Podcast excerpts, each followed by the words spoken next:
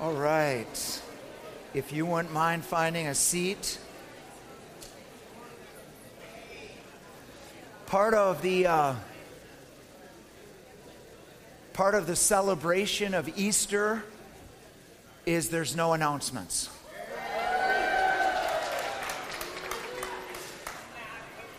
Now, usually, I, usually I would have us stand as we read the text, but it's a long text today, so I'm gonna. You just relax. I'm gonna read this, and then we're going to stand for the prayer. So here we go.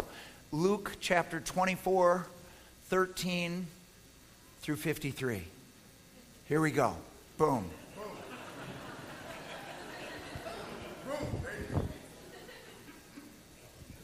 Yep, back to, there we go. Now, that same day, two of them were going to a village called Emmaus, about seven miles from Jerusalem. That same day, it's Resurrection Day. They were talking with each other about everything that had happened. As they talked and discussed these things with each other, Jesus himself came up and walked along with them. But they were kept from recognizing him. He asked them, What are you discussing together as you walk along? They stood still, their faces downcast. One of them, named Cleopas, asked him, Are you the only one visiting Jerusalem who does not know the things that have happened there in these days? What things? He asked. About Jesus of Nazareth, they replied. He was a prophet, powerful in word and deed before God and all the people. The chief priests and our rulers handed him over to be sentenced to death, and they crucified him. But we had hoped that he was the one who was going to redeem Israel. And what is more, it is the third day since all this took place. In addition, some of our women amazed us. They went to the tomb early this morning, but didn't find his body. They came and told us that they had seen a vision of angels who said he was alive. Then some of our companions went to the tomb and found it just as the women had said, but they did not see Jesus. He said to them, How foolish you are, and how slow to believe all that the prophets have spoken. Did not the Messiah have to suffer these things and then enter his glory? And beginning with Moses and all the prophets, he explained to them what was said in all the scriptures concerning himself. As they approached the village to where they were going, Jesus continued on as if they were going farther. But they urged him strongly Stay with us, for it is nearly evening. The day is almost over. So he went in to stay with them. When he was at the table with them, he took bread, gave thanks, broke it, and began to give it to them. Then their eyes were opened, and they recognized him, and he disappeared from their sight. They asked each other, Were not our hearts burning within us? while he talked with us on the road and opened the scriptures to us. They got up and returned at once to Jerusalem. There they found the eleven and those with them assembled together and saying, It is true, the Lord has risen and he has appeared to Simon. Then the two told what had happened on the way and how Jesus was recognized by them when he broke the bread. While they were still talking about this, Jesus himself stood among them and said to them, Peace be with you. They were startled and frightened, thinking they saw a ghost. He said to them, Why are you troubled, and why do doubts rise in your minds? Look at my hands and my feet. It is myself. It is I myself. Touch me and see. A ghost does not have flesh and bones, as you see I have. When he had said this, he showed them his hands and feet. And while they still did not believe it because of joy and amazement, he asked them, Do you have anything here to eat? They gave him a piece of broiled fish, and he took it and ate it in their presence. He said to them, This is what I told you while I was still with you. Everything must be fulfilled that is written about me in the law of Moses, the prophets, and the Psalms. Then he opened their minds so they could understand the scriptures. He told them, This is what is written the Messiah will suffer and rise from the dead on the third day and repentance for the forgiveness of sins will be preached in his name to all nations, beginning at Jerusalem. You are witnesses of these things. I am going to send you what my Father has promised. But stay in the city until you have been clothed with power from on high. When he led them out to the vicinity of Bethany, he lifted up his hands and blessed them. While he was blessing them, he left them and was taken up into heaven. Then they worshiped him and returned to Jerusalem with great joy. And they stayed continually at the temple, praising God. Now, could we stand together?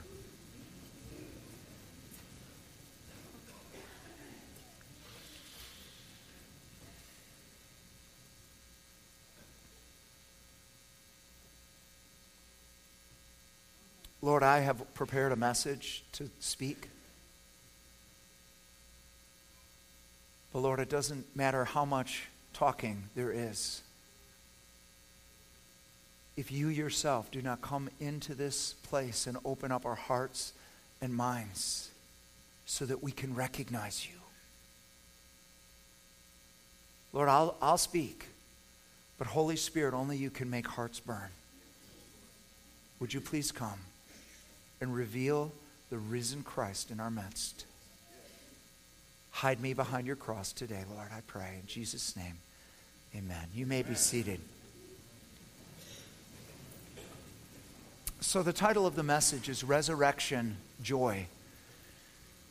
And if you remember at Christmas, the promise of the angel was that this would be good news that would bring great joy.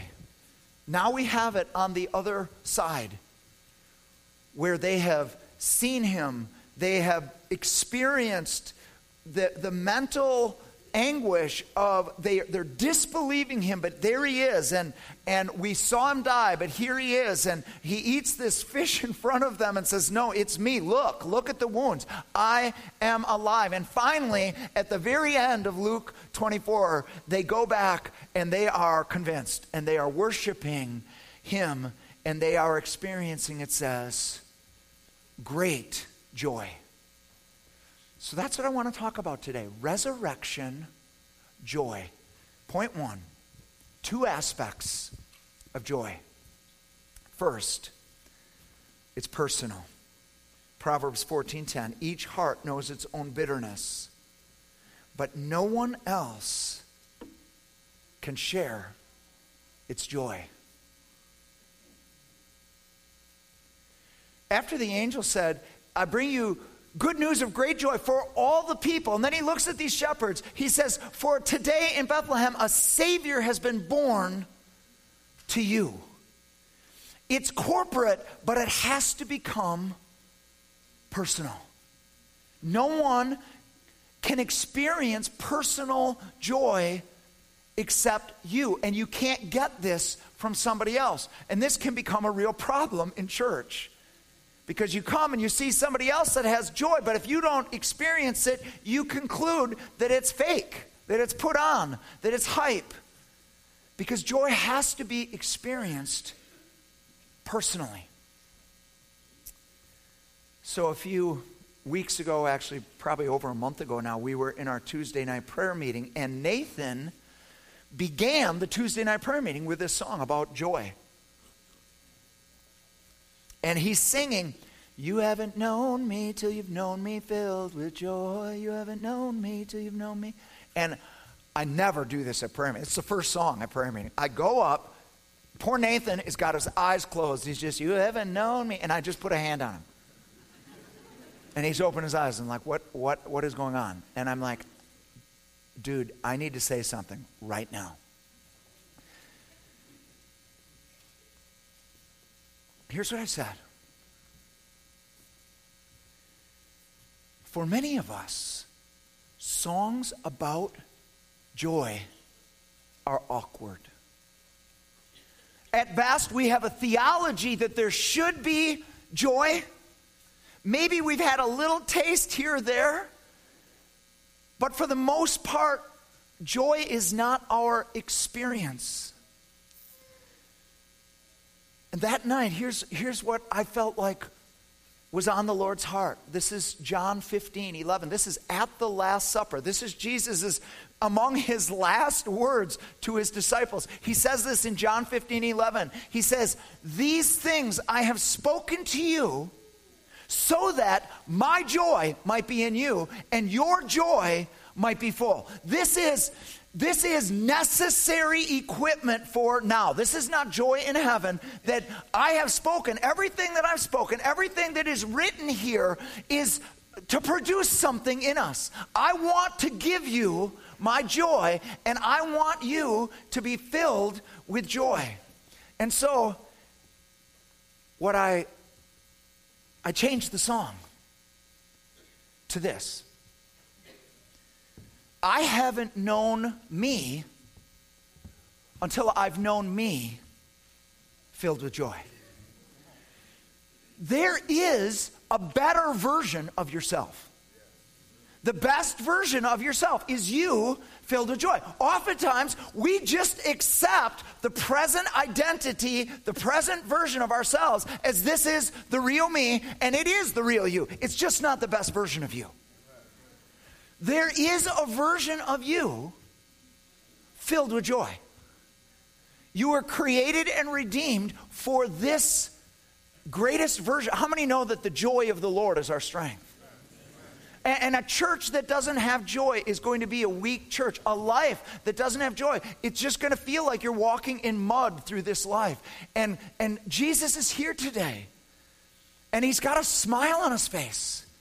And he's inviting each one of us to examine the possibility that there is a better version of myself. There is a, there's a greater identity, me filled with joy. This has to be experienced personally. It has to be carried personally. And Jesus wants to invite you personally to the best version of yourself today. One aspect of joy is it's personal. Second aspect of joy is that it's disconnected from circumstances. Look at this Proverbs 15 15. All the ways of the oppressed, all the days of the oppressed are wretched but the cheerful heart has a continual feast.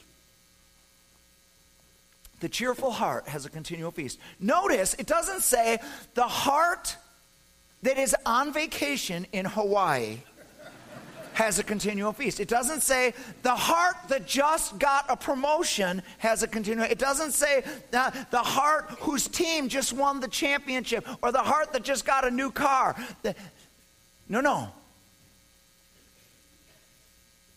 The one who has a merry heart has a, and here's the word, continual feast. It doesn't matter what's going on in your life. It doesn't matter if things outwardly are going good or outwardly are going bad. We have, we have a word about our circumstances called happiness. Happiness means I'm happy because of what's happening. Joy is deeper. Joy is disconnected from what is happening in your life. This is, this is why it brings tremendous freedom when we experience and, and come into our greater identity of joy. All right, so that's point one. Here's point two the basis of joy. First, believing that history is redemptive and not random. To come in to your identity, your true identity of joy, it's going to start with you believing something, not just about your life, but of all of history. That history itself is redemptive and not random. So here it is it's resurrection day. Jesus is alive. But here's two of his disciples good guys, sincere guys, and their, their faces are downcast. They're struggling. And Jesus comes and interviews them about why, why are you struggling? And, and they share from their heart. Um, haven't you, where have you been? There, Jesus was a great prophet.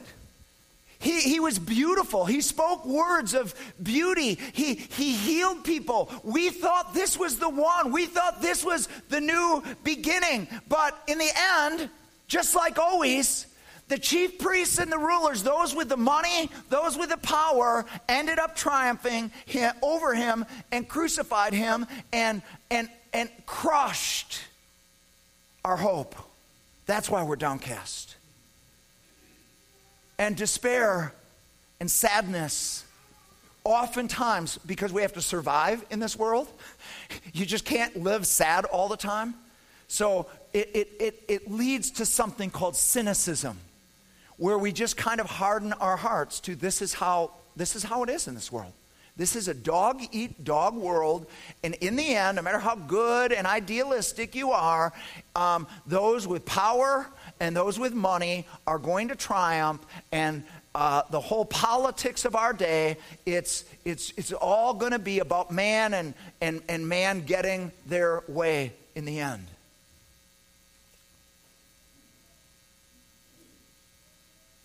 And it's going to lead to despair. So Jesus says this to them.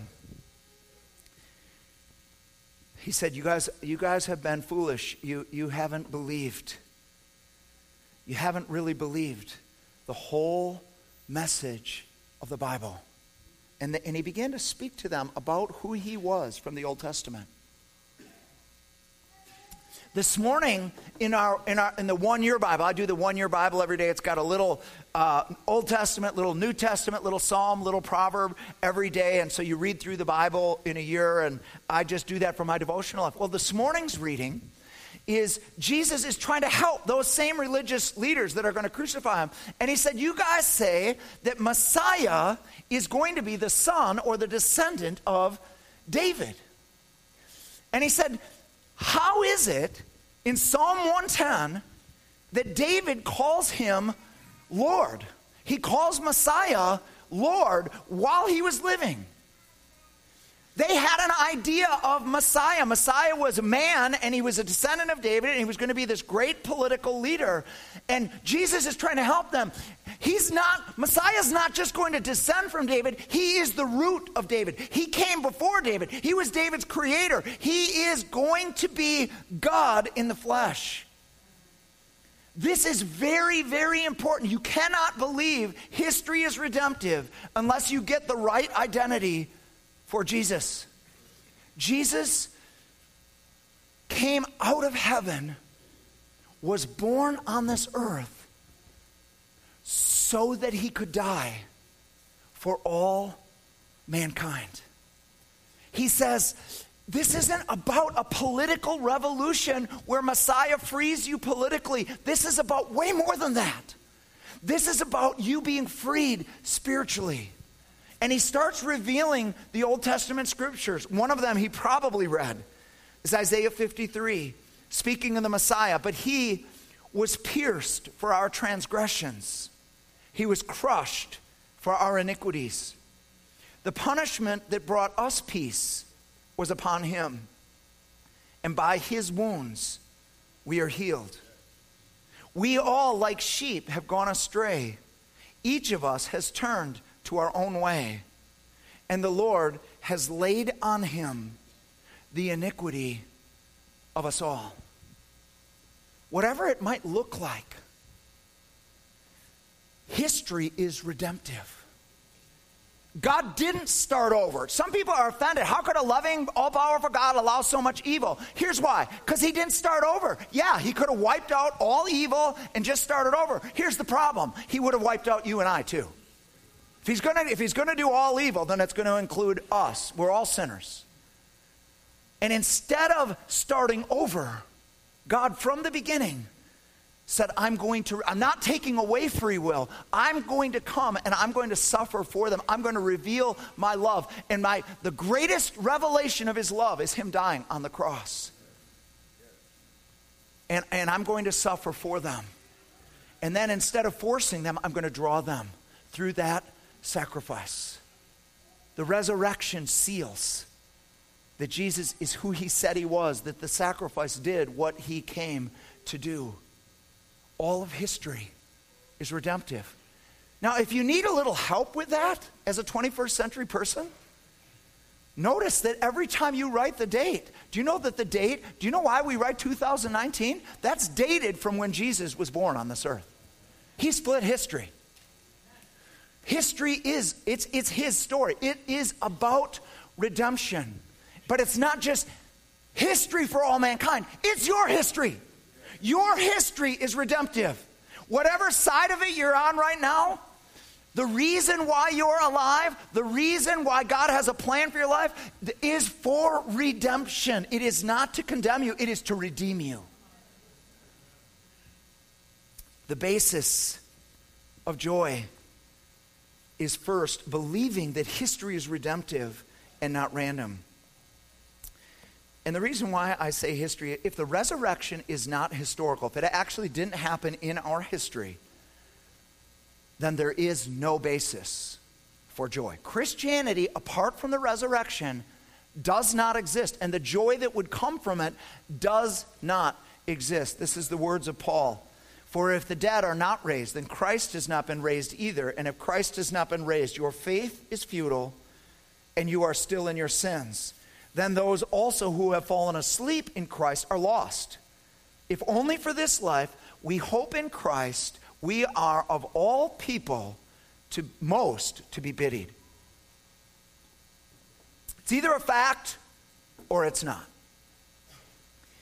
Well, Pastor Tom, here I am, a 21st century person, and I'm scientific and I'm rational. How am I supposed to believe in a, in a in a resurrection of something that happened 2,000 years ago? Do I just have to set my mind aside and just believe because other people believe and other people want me to believe and other people think it's important? No, you don't need to set your mind aside.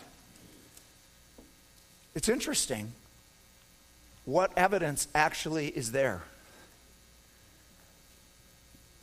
Gary Habermas argues the resurrection all over the world, and he says the majority of non believing non believing New Testament scholars will agree that the, the early disciples saw an empty tomb and had apparitions of the risen Christ.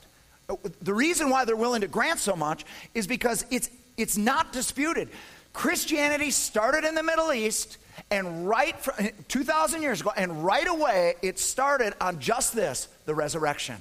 That these sincere men said Jesus was alive. It, the whole thing rested on their sincerity. They gained nothing by saying he was alive, and they lost everything in this world. They lost their families, they lost their money, they lost their jobs, they lost their respect, everything they lost just because they said Jesus was alive. And New Testament scholars say it's too much to believe that they were propagating a lie, that this whole thing started on something they knew wasn't true. No, no, they saw an empty tomb because you'll never get you never get to resurrection with just an apparition. People have apparitions of people that died all the time. You, would never believe they rose from the dead. You'd, you'd say they're dead, but I saw their spirit. They had to have seen the empty tomb. They had to have seen the empty tomb, and then they had to have had these apparitions of Jesus.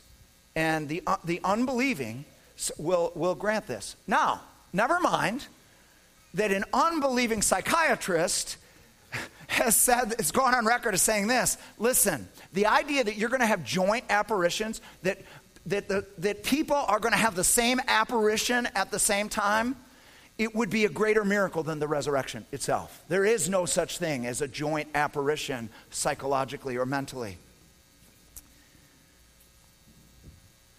And then, of course, there's the women. Paul writes 1 Corinthians 15 in 50 AD.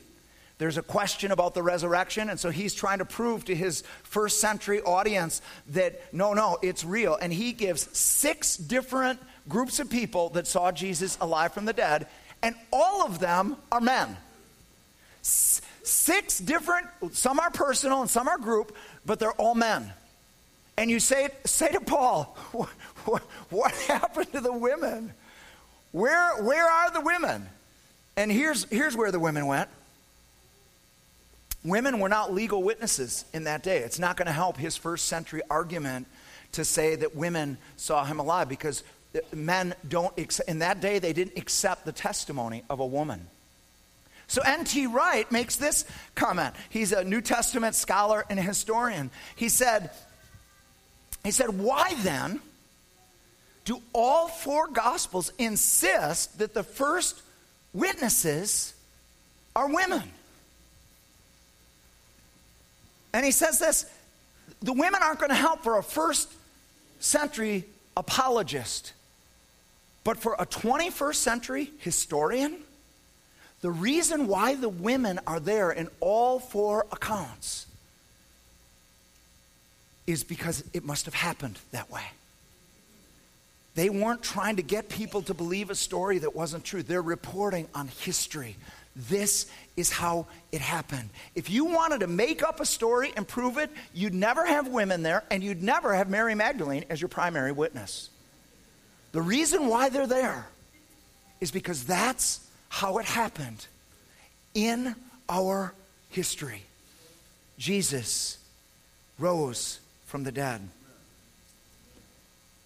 The basis of joy first, you have to believe that history is redemptive and not random. And then, secondly, you need to have a subjective experience. This is emphasized all the way through Luke 24 with these two men.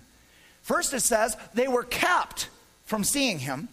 Then it says their hearts started burning. Then it says their eyes were opened. Then it says about the disciples that are trying to grab a hold of this that Jesus opened their minds to understand the scriptures.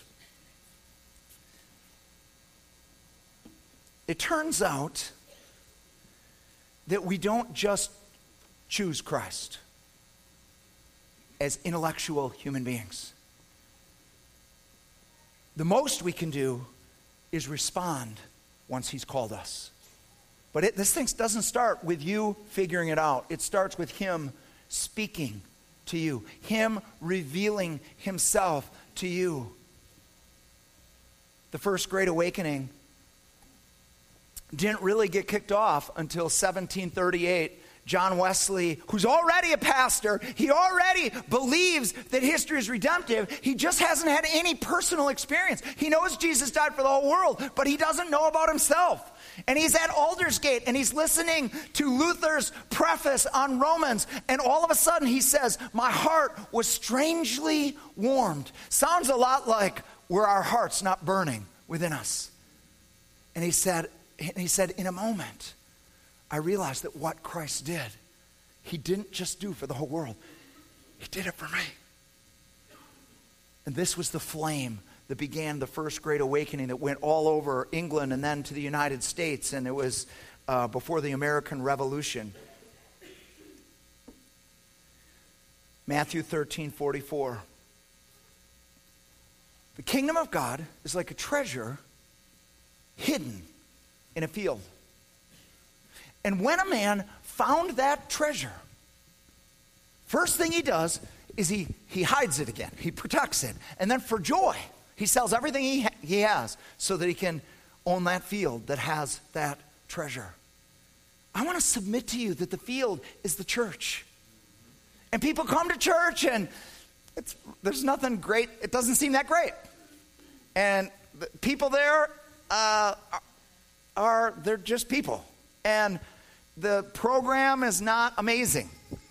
But listen, listen, folks, don't be deceived.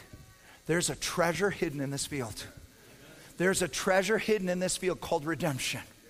There is a treasure in this field that God actually really does love us. He really is alive. There really is a new beginning in Christ. There is a personal relationship that you get to take 24 7. It's not about the field, it is about the treasure. I, now, I really encourage people, usually the place where the treasure is revealed is when you're in the field. So I encourage people come to church, come to the community. That's where Jesus reveals himself usually. Come to church. But don't think church is it because there's a treasure in this field. The beautiful, perfect. You think Christians are hypocrites? Well, let me tell you this Jesus is perfect. Jesus is absolutely amazing. But you have to it's hidden, it has to be revealed. Now, I want to just say a few things about that. Well, great. So I'm part of those that don't get that revelation. So I guess I'm stuck. Well, here's what, Jesus, here's what the angel said that I'm bringing you good news of great joy that will be for all the people. God's not calling just special ones. God will call everyone at some time in their life. Just because you can't initiate it doesn't mean that it's not going to be initiated. It will be initiated by God. God Jesus knocks, and when you hear his knock, you're able to open. Jesus calls, and when he calls, you are able to answer and say, Yes, Lord, your, your servant is, is listening. So here's what happened to me this morning. We're in our prayer time before And, and I, just, I just feel like about this time in the message, somebody is going to say this to themselves Oh my, I remember when Jesus knocked. I remember when he called. I remember when this was very, very real to me. And I didn't open the door and I didn't say yes. And now I have missed. I have missed my chance because God did call and I either said no expressly or I said no simply by not saying yes. This happened in prayer meeting this morning. Here's, here's what, I, here's what I, I felt I felt like the Lord just has a personal word for you. He anticipated how you were going to feel. And He wants you to know that He's, he's patient and He's still knocking. He's got your address. He still loves you. That hasn't changed. He still died for you, and He's still willing to take your yes. Hallelujah.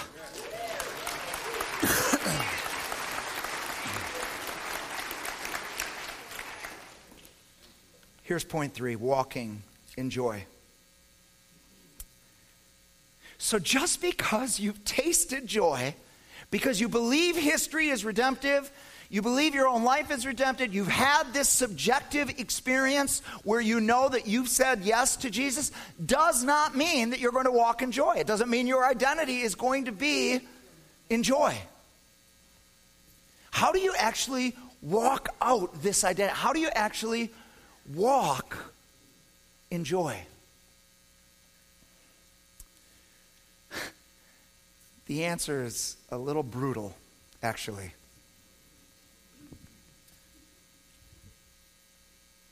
So I'm a very competitive person. Anybody that knows me knows this. Very competitive. I kind of approach life competitively. And when I came to Madison in 2007, I went through a crisis because my identity was first and foremost in being a parent.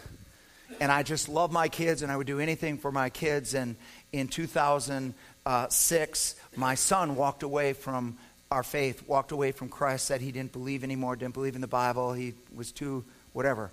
And I'm just feeling like a failure as a, as a parent. But you know how men do it? Men, if they're, if they're failing in one area, then they put all their eggs in another area because men want to win. And so, uh, okay, well, but I've got a new start as a pastor, and we're going to have revival in this new church, and it's going to be amazing. And I come to Madison, and the church I'm pastoring actually goes through a split of sorts. A new church starts, a new church that's frankly more exciting than the church I'm pastoring. And so, people, our church is actually shrinking every week. And so, I'm failing not just as a parent, but I'm also failing as a pastor. And then um, the man is the provider of the house. The man, that's, that's his job is, is to provide. And, um, but we've got this unsold house in the city that I came from, and, and I can't sell it. I'm doing everything I can to sell it, and I can't sell it. And so we've got this apartment and this house, and every single month we're going farther behind financial. I'm failing as a parent, a pastor, and a provider all at the same time. And what happens is I go into a time of darkness. I go into a time, it's really hard to be in the ministry and to be in darkness because you still have to get up and talk about God and how good He is and how amazing He is and all His promises are true. And, but I'm really struggling. So, what I do during this time, I'm like, Tom, you need to get a hold of yourself, dude. This, your life is not like the worst life that's ever happened. There are others that have suffered. There are others that have gone through way worse than you have gone through. And so, what I did is I started reading about martyrs. I, I read Fox's Book of Martyrs. I read uh, a, a, book about Vanya, the, the guy in Russia that went through so much torture and imprisonment. And I started reading it, and all of a sudden, I'm like, oh my, there are things, the things about joy are actually disconnected to all these outward things. There are things in the gospel that don't require you to be having a good life. I mean, for starters, it starts with God loves us. That I am loved and that it's unconditional. There's nothing I can do that makes God love me less. To be, to be loved, to know that you are loved, the Bible says perfect love casts out all fear. It's just like amazing. I am loved, it's my identity. And then forgiveness. My oh my, Jesus came so that I could be forgiven, so that I could be washed clean, so that nothing in my past would haunt me, that I don't have to worry about what has happened in the past. I, I am clean and I am free in the sight of God because I've been forgiven of my sins. And then there's this hope, this hope of eternal life. It's called a sure hope. Because usually when we think about hope, we think of something that's not sure. We think of, I'm hoping. But this is a sure hope that when I die, it's not over, that I have eternal life in Jesus, that that was God's gift. That's what the, the cross paid for, a gift for me that I get for free called eternal life. And the Bible makes it very clear this life is actually like a breath, it's like a vapor that when we get to the other side, we're gonna, we're gonna, it's nothing compared to eternity. Think of eternity and then think of 90 years. It's like one little grain of sand. And that I've got that hope. I've got that burning hope. And it's funny, if your life isn't going well, that burning hope actually means more to you.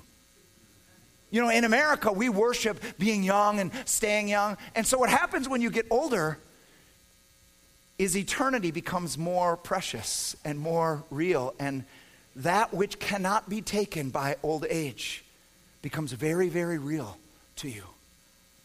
So, this is the gospel gives me, without me having to have any kind of happiness, the gospel gives me forgiveness, it gives me hope, and then, amazingly, it gives me a present relationship. That Jesus didn't just die so we'd go to heaven one day. He gives us access to God right now. I can be in His presence. In His presence, it says, there's fullness of joy. I can, I can be strengthened by His presence. No matter how hard it is, I can draw on this every day. And something deeper started happening in my. It had to happen. It, frankly, when your life is really, really bad, you either become bitter or joyful. Because those are your two options. So here it is Declaration of Independence gives you the right as an American to pursue happiness. Okay? That's the right of an American. Now, let me tell you the invite of heaven to receive joy. To receive joy. When happiness disappoints, actually, even if you're happy, He's inviting you. This is what the kingdom does it invites us to an identity in joy. So here's how I want to end today. A few. Uh, weeks ago, a man um, put me onto a book called The Insanity of God. And in that book, it tells the story of present day martyrs and God's, God's joy in the midst of very, very difficult lives. And one of the stories was told about a guy in Russia named Dmitri. And Dmitri was raised in a Christian home in communist Russia. And as he is being raised, um, communism is taking away all church life and all church things. And so by the time he's an adult, there is no church in his community. In fact, it's, it's a three day walk to get to the, to the nearest church for him and his family. And he's raising his boys and his wife. And so they only go twice a year because it's going to be six days three days to get there and three days back to get to church. So they only go twice a year. And he comes to his wife one day and he says, Honey, I just feel like our boys are missing something, and I, I want to start taking a time every week where we tell the Bible stories. Where I just tell them what I know, what I was raised with. And she said, she said, honey, I've been praying that you would do something just like this. And so they start this. Every week he starts telling Bible stories. And then the question comes, hey, why don't we add the church songs? So they start singing the songs of church.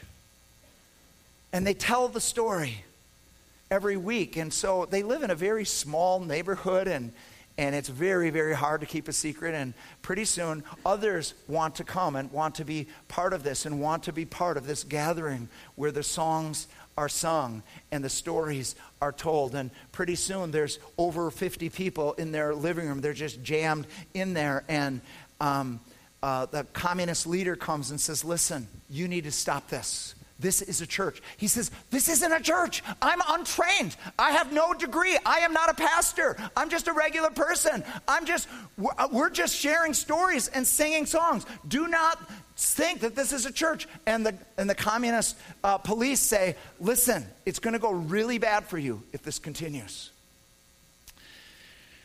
Well, then a miracle happened in their meeting. And pretty soon there were 150 people coming and they're, the, the windows are open. The, I mean, it's just crazy.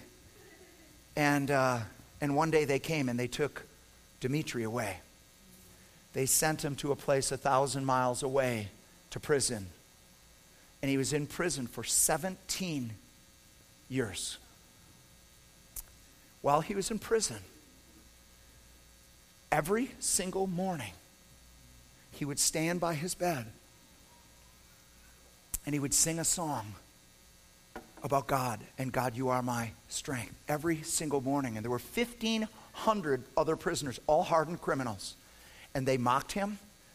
They threw food at him. They threw feces at him. They, in every way, they tried to take away this song. And he sang every single morning for 17 years. They tried everything. And one day they finally got to him. They said that, that his wife was now murdered and that his children were now being cared for by the state and that they were longing for their dad. And he broke. And he just said, Whatever I need to sign, you just bring it. Bring it tomorrow morning. I'll sign it tomorrow. And they said, Well, here's what it's going to be. It's gonna, you're going to have to renounce your faith, and you're going to have to say that you are a spy from the West, and that you, are, you have been trying to take down communism. He said, Whatever it is, I'll sign it. I, I, can't, I can't do it. So that night, the Holy Spirit comes on his family. And they're like, we, I don't know what's going on. We need to pray. We need to pray for Dimitri. And so they're all praying a thousand miles away. And God opens Dimitri's ears and he can hear his wife praying. And he can hear his sons praying for him. The next morning comes, he stands, he sings the song. They come for the signature. He said, Do whatever you want. He said, I know you've lied to me. I heard my wife and my children last night. I am not renouncing my faith. So they decide to execute him. They are taking him to the place of execution. And Dimitri hears a chorus. And he says it was the most magnificent human chorus on earth that I've ever heard. All 1,500 prisoners stood, went to the, the front of their cell, and began singing the song that he had sung every day for 17 yours. The presence of God came and overwhelmed the warden and the guards, and the warden says, Who are you? And he says, I am a son of the living God, and his name is Jesus.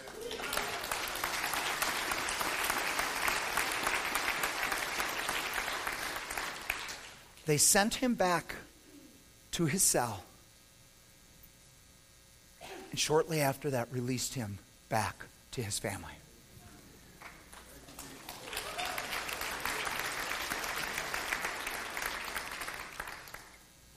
Todd Smith is one of the members of Selah. And he, there's a YouTube called Dimitri's Song, and he sings Dimitri's song in Russian. And then he sings a song that he wrote about Dimitri's life. And I want you to watch this before we close in prayer.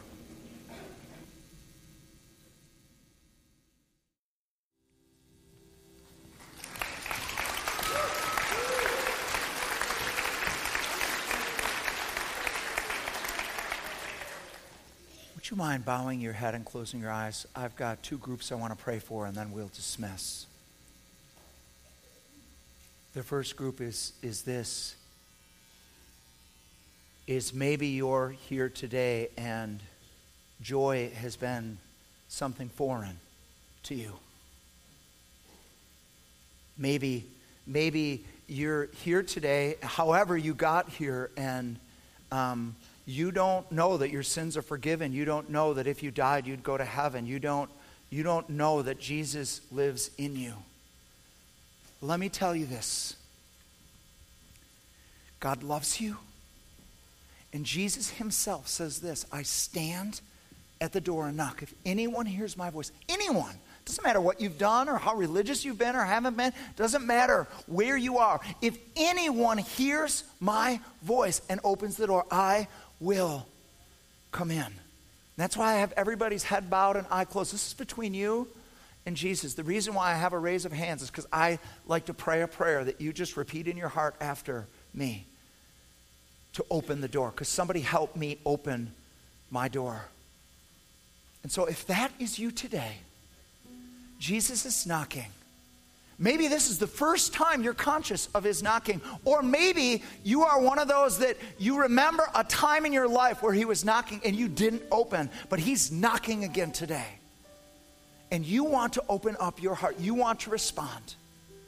Would you just slip up your hand right now, high enough and long enough for me to see? I see that hand. God bless you, bro. All over this place. I see that hand and that hand. God bless you by upraised hand. Anybody, I see that hand in the back. We're going to pray that prayer in just a minute. I want to include you if, if God's knocking. This isn't about man, it's got to be about God. If Jesus is knocking, just raise your hand. We're going to pray. Anybody else? I'd like everybody that raised their hand, just slip that hand over your heart right now. Pray something like this to God Lord, thank you for loving me. Thank you for dying for me on the cross. And Lord, thank you for not giving up and, and continuing to knock on my heart. Lord, right now I open my door, best I know how, by faith. Would you come in and, and forgive me and save me? I receive right now by faith that gift of eternal life. In Jesus' name, amen. Amen. And then can we stand to our feet? And here, here's the second group that I want to pray for.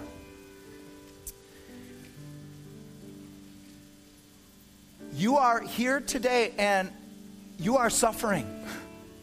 Maybe not like Dimitri was suffering, maybe not, even not like I was suffering, but you are suffering in some area of your life, and it's a very vulnerable time for you.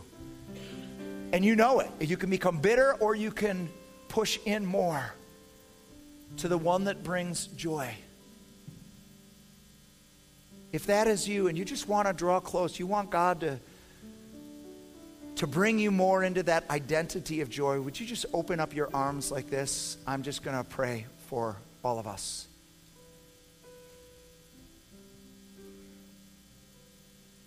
Lord, you see the suffering of your people, even if it's not in a Russian prison. you see broken relationships and unpaid bills and pains that don't seem to go away and circumstances that we feel trapped in, just like a prison. And there are many, many things that are trying to take away our song, just like those prisoners every day try to, to remove the song. And sometimes we get to the place where, like, I just can't maintain this song anymore. And Lord, I pray that we wouldn't get to that place. I pray that we would become strengthened in our joy even today. But Lord, I pray for that one that you just gave up your song. You just said, I'll sign whatever you need me to sign. I can't live like this anymore. Lord, in Jesus' name, would you speak today? Would you open eyes and hearts today? And Lord, we found out in this per- American pursuit of happiness that there's really not joy in parenting, and there's not joy in um, our jobs or even in the ministry. There's not joy in money and getting more and having more. Joy is in Jesus. And all of those things can be enjoyed when we're in Jesus. But without Jesus, they can't bring us joy. They can actually bring us heartbreak. And so, Lord, today we're stepping up. We're answering that invitation to a better version of ourselves, filled with joy.